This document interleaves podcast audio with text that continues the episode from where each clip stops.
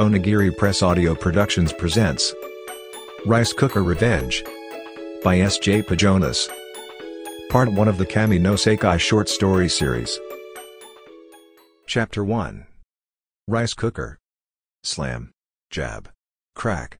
My lid grinds open, steam billowing out, and the flat spoon descends in and mixes around the half kilograms worth of fluffy rice inside my bowl. I groan as the bowl snaps against my casing over and over, no relief inside until the chef is done with me. Every day it's the same routine. Open lid, add washed rice and water, slam lid shut. I beep, and cook, and beep. Some days I don't want to beep. Some days I just want to sit silently and not have anyone touch me at all. Ryu. You deal with the rice. I have tempura batter to make. The chef throws the paddle into the bowl, and I flinch as it rattles around. You would think that once, once, he could be nice enough to not throw things at me? Not yet. But Ryu has been called forth finally. Me? Really? Ryu glances up from the pot he's washing at the sink, his arms poised and flexed. Ryu has never been asked to deal with anything but the dishes and the trash. Yes. You may be a worthless dishwasher, but maybe you can handle rice. Smooth it out on the platter like I showed you, and add the mixture from the fridge. Ryu sputters, his eyes wide, before lurching forward to stand in front of me. His delicate hand holds the bowl while he carefully spoons out the rice. I sigh, happy to not be manhandled anymore. Ryu blinks his eyes at me, tilting his head to the side. What's that? His dark brown eyes squint and his mouth frowns as he looks left and right. He closes the lid for a moment and stares at me, a seven-year-old Zojirushi rice cooker, state-of-the-art when I was purchased. I've suffered under the ministrations of the chef, he doesn't like to be called anything else, since then, and watched dozens of trainees cycle through this restaurant in the intervening years. I make rice like it's my job because, well, it is, except on the rare occasion the chef's wife comes in and uses me to make porridge. That's always a nice change of pace. Huh, Ryu says, pressing my buttons. Weird.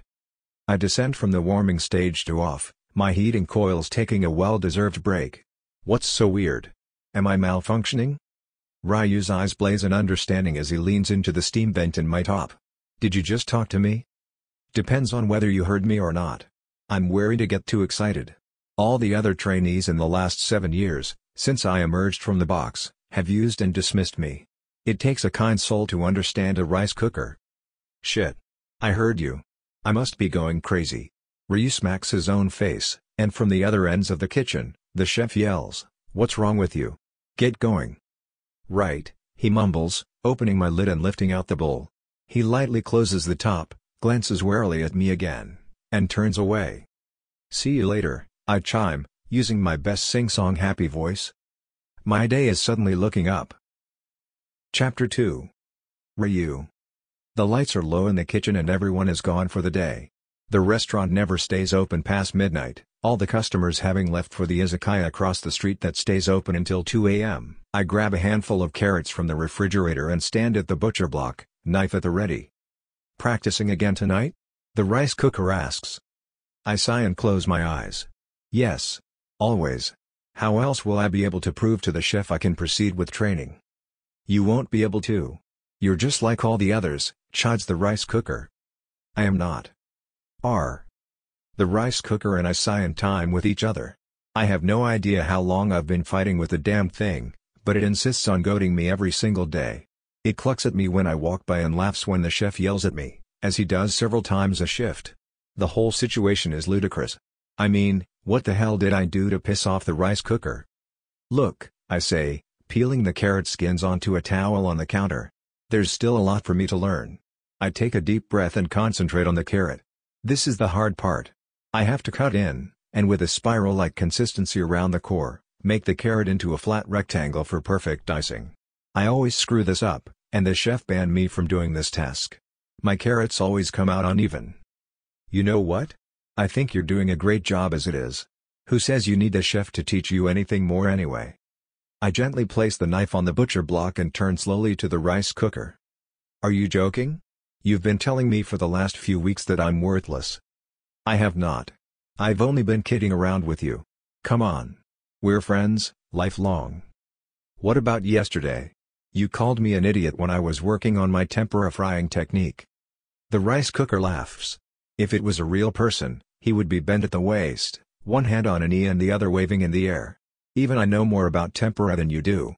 You need to make sure the oil is at the perfect temperature before battering and frying.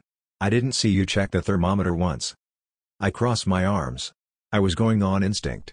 Have you any idea what that means? I doubt you do. Rice cookers don't possess much in the way of feelings. Humph. It's true, I'm a hunk of plastic and metal, but I assure you, I have feelings as well. But I agree going on instinct is the way you should cook.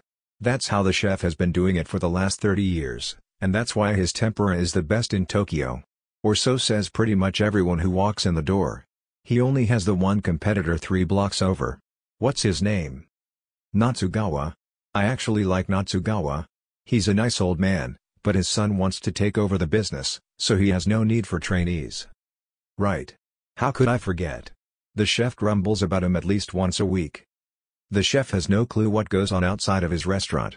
He has no idea people talk about his restaurant on Facebook, that a famous YouTube blogger came in and raved about his meals, nor that his reviews are off the charts on several other websites. I look at them every morning when I wake up. I return to my carrot slicing, pleased I finally got a flat sheet from which to julienne. That looks good. You're getting better. I grab a sweet potato from my pile and begin peeling it. Why are you being nice to me all of a sudden? It's not like you to give me praise. Are you trying to butter me up or something? What? What do you need? Nothing. I swear. I cut in silence for a while, making sure the slices of sweet potato are all the same width. Carrots, sweet potatoes, shrimp, and teriyaki sauce over rice for breakfast tomorrow morning. Maybe I'll throw in an egg too. Who am I kidding? I'll be too tired to cook anything tomorrow morning anyway. What happened to that girlfriend of yours who used to come here? The rice cooker asks. I wince, setting aside the sweet potato slices with the carrots and dumping them both in the plastic bento box I washed earlier. My eyes burn and my lungs ache. Three in the morning is no time to be working, or even practicing, with a knife, but when else will I get the chance? I can't afford the kinds of knives we use here. Practicing at home would do me no good. She broke up with me. For obvious reasons. I waved the knife around at the cold, dark, and empty kitchen. I never took time off to spend with her. I'm here pretty much every night, and open the place up every morning at 10. No time for girls. Oh. That's too bad. She didn't want a famous chef for a boyfriend? I laugh as I grab the sponge from the sink and rinse it in hot water. You must be joking? I'm not joking. I really think you have something. I wipe down all the counters and throw the scraps in with the burnable trash. Well, thanks, but it's not enough yet. Chef San is beyond annoyed with me. I think if I screw up one more time he's going to fire me and move on. The entire tempura batch was a disaster, and it was all my fault. I rub out a kink in my neck and smack my face a few times to wake up. I need to sort the trash before I go home, so I'll see you tomorrow. Night, Ryu. Sleep well. I catch myself waving at the rice cooker on my way out the door, then stare at my traitorous hand. Why am I waving to a machine that cooks rice? I work for 30 minutes sorting the trash, possibly the worst part of my day, but I do it while listening to music on my ancient iPod, the hand-me-down from my older brother I live with. He's also not married, but has a better job than I do, working in an office, making more money in a week than I do in a month. I'm just glad I don't have to live with my parents anymore. I unlock my piece together bicycle and head home. Hopefully I'll be in bed before dawn. This has been a Onigiri Press audio production. Copyright 2015. By S. J. Pajonas. Please respect the copyright of the author and do not redistribute. Stop by spajonas.com for more information. And stay tuned for the next chapters in this story.